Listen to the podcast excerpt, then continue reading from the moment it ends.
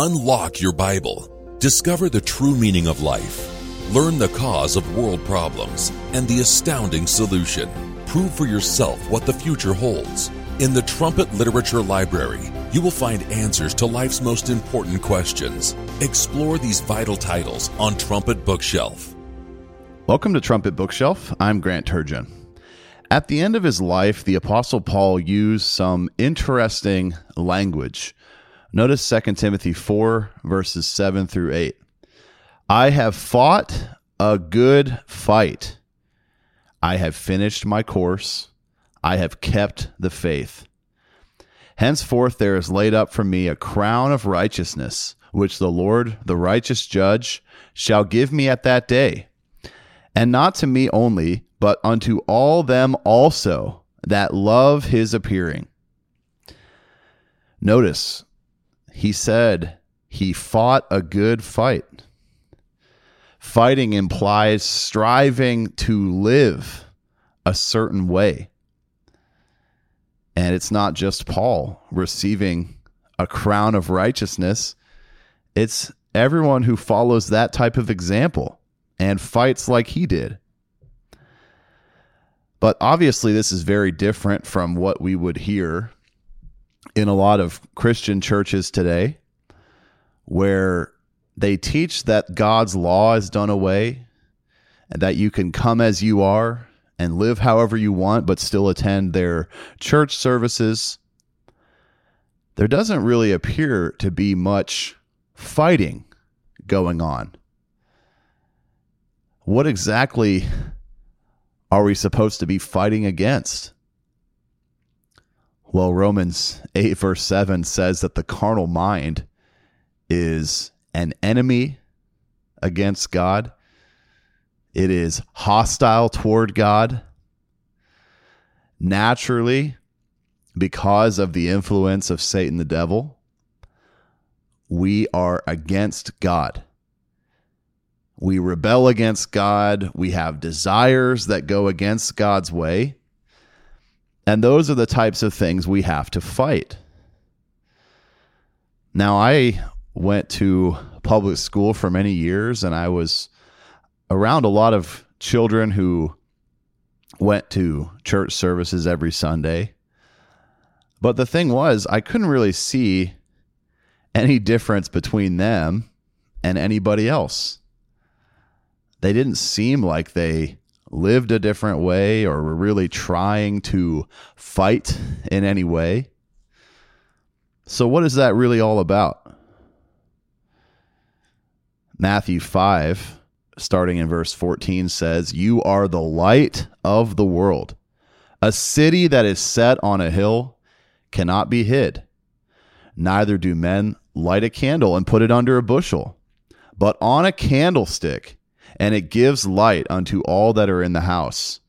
Let your light so shine before men that they may see your good works and glorify your Father who is in heaven. That's Matthew 5, verses 14 through 16. Shining a light really would be noticeable to the rest of the world. Christians are supposed to shine a light. So that involves fighting. It involves living a different way that people are going to notice. That means having a certain standard and conduct and conversation, living by certain morals and laws. And now, plenty of people who profess to be Christian really like this passage. They like Matthew 5, verses 14 through 16. But do you know what's fascinating about it? Right after it talks about shining a light to the world, Christ starts to talk about the law. He, Christ talks about fulfilling the law. Christ lived according to God's law absolutely perfectly for 33 and a half years as a human being. He fought against the downward pull of humor, human nature that is naturally hostile toward God. And he set the example for us to follow Christians have the name of Christ. They're called Christians because they follow Christ. Christ fought, the Apostle Paul fought, and by doing so, they set an example for the world and they were a light to the world. Now, this does not mean that Christ kept the law for us. This is not what he's talking about here in Matthew 5. He's saying, here's what you should do. he's saying, I have done it this way. Follow my example and do it the same. For example, he starts talking about various of the Ten Commandments. Matthew 5, verse 21 You have heard that it was said by them of old time, You shall not kill. And whosoever shall kill shall be in danger of the judgment. But I say unto you that whosoever is angry with his brother without a cause shall be in danger of the judgment. So Matthew 5 verse 22 and it goes on from there. But Christ isn't saying, "Oh, well, I have come to die for your sins so that you can just live lawlessly however you want." No, he says, "I avoided committing this sin of murder, and so should you." And here is the way that you can avoid this sin. You don't just avoid putting someone else to death, you also have to avoid the hatred and the out of control anger that leads to that type of a sin, that type of an action. Obviously, for most of us, it's not too hard to resist killing other people. But sometimes it's very hard to avoid the types of wrong emotions and attitudes toward other people when we get upset and we think how much we hate that other person who wronged us, even desiring to kill or see someone else get hurt, having that wrong emotion even breaks that commandment, that sixth commandment against murder. Now, we always tend to go back to the idea that if God didn't set the laws, if God didn't exist, we humans could do whatever we want. Here is Christ telling us to go above and beyond in keeping the law. He used the example of murder, he used the example of adultery. He's talking about even eliminating any thought of sin, any desire to commit the action of sin. Get that out of your mind. That's what he's saying. But if Christ wasn't around to tell us that, if God didn't exist at all, then would it really be wrong to commit murder? Would it really be wrong to break the Ten Commandments? Well, plenty of civilizations have practiced human sacrifice. Those people believe that by cutting the beating hearts out of their opponents, their gods would be pleased. So all of those people thought it was just fine to murder other human beings.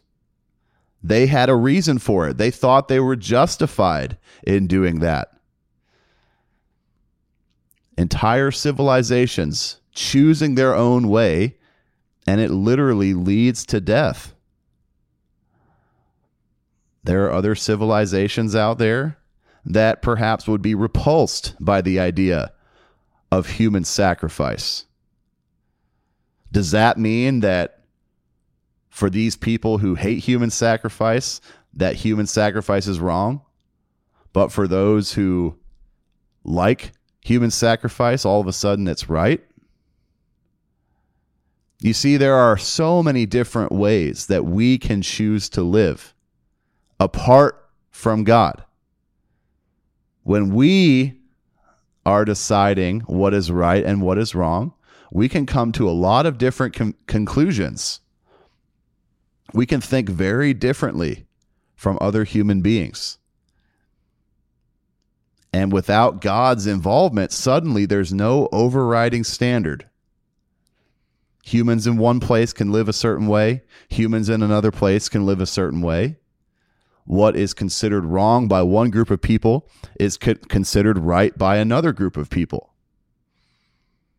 But ultimately, if God doesn't exist, both groups are right.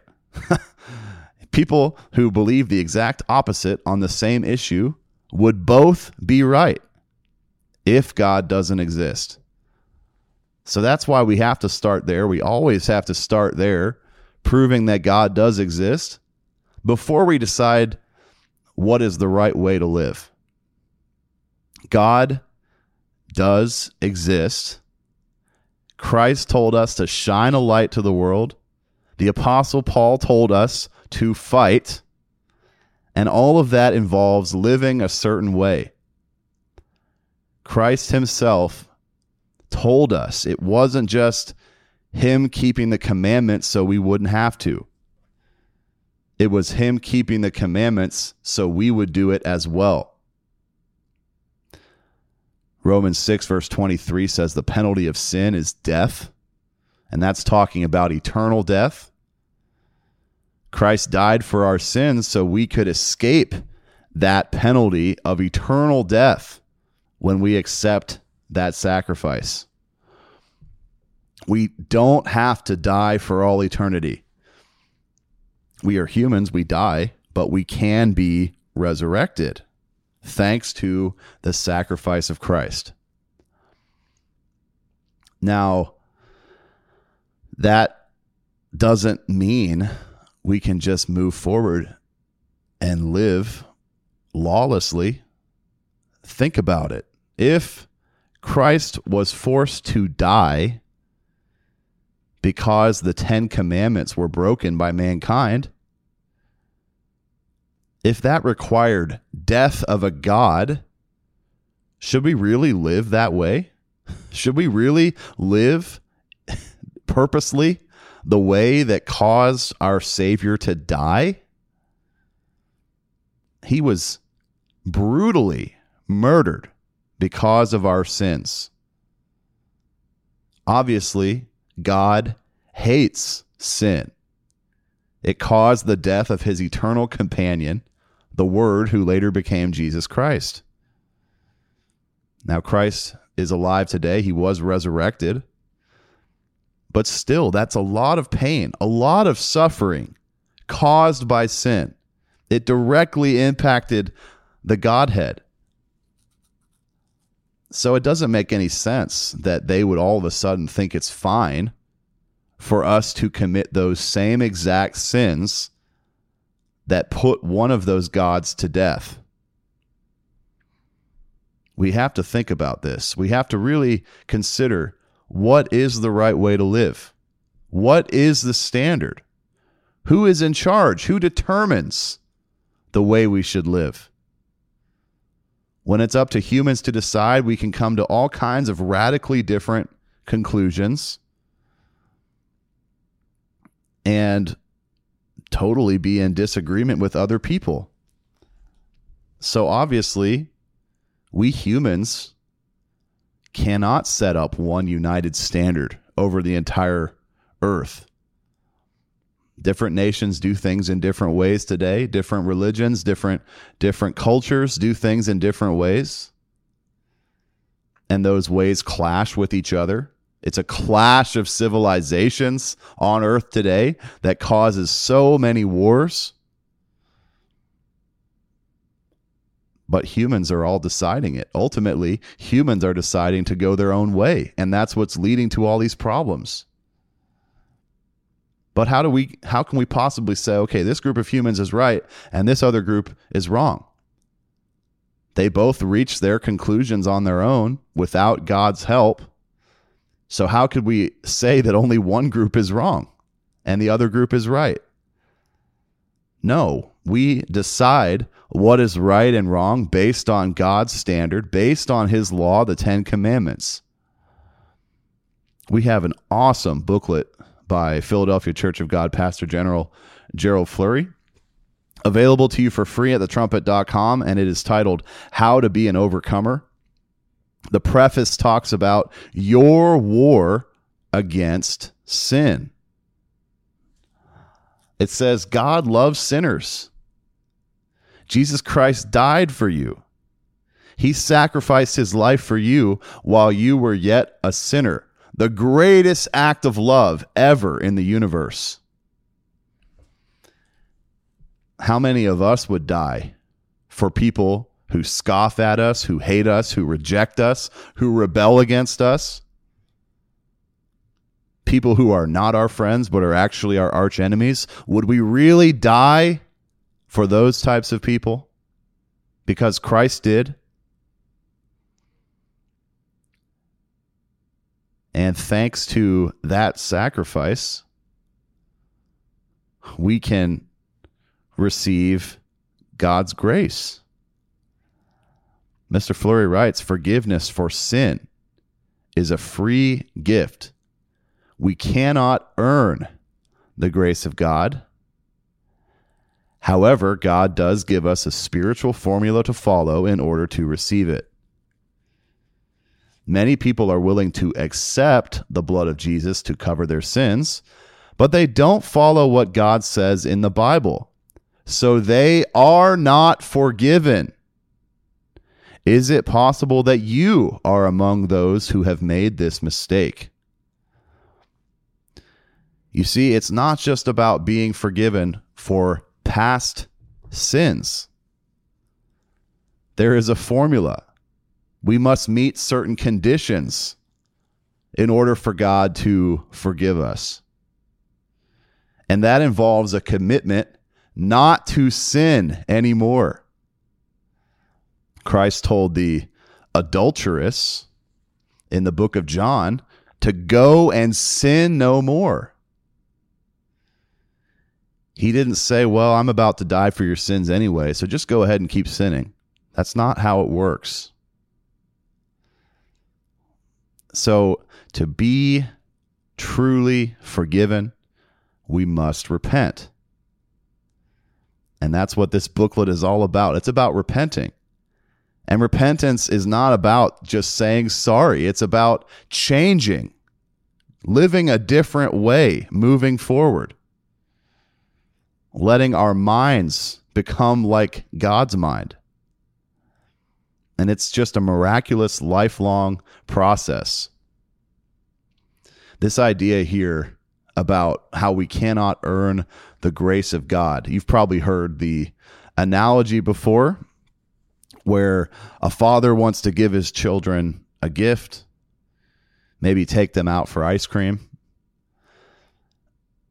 But obviously, he doesn't want to give ice cream to children who are behaving horribly.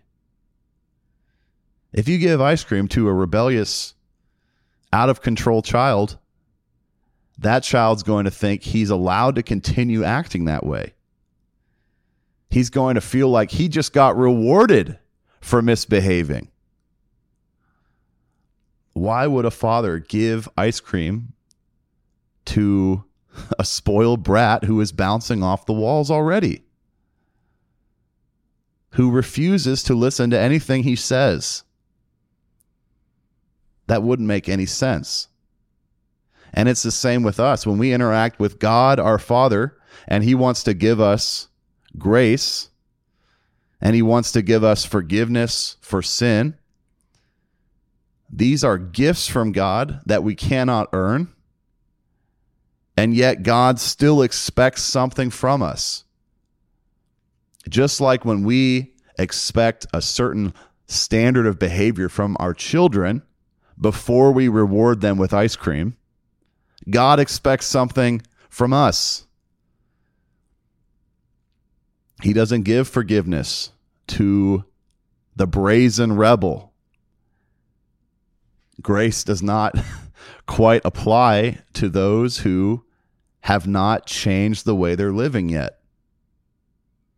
There is a way to receive these blessings and these gifts to make God willing to give us gifts but coming as we are and never making any changes and living in sin, those will not bring the blessings that we seek. God loves sinners so much that he wants to free us from sin. 1 John 3, verse 4 calls sin the transgression of the law. 1 John 3, verse 4 is very late in the New Testament, and it's still talking about sin. It's still warning against breaking God's law. So clearly, God's law was not done away just because Jesus Christ died for us. There is still a standard written down for us in God's law. And God expects us to obey. And when we fall, He expects us to get back up, repent, and live differently. Romans 6, verse 4 talks about living in newness of life changing the way we live, living a new type of life because we have repented.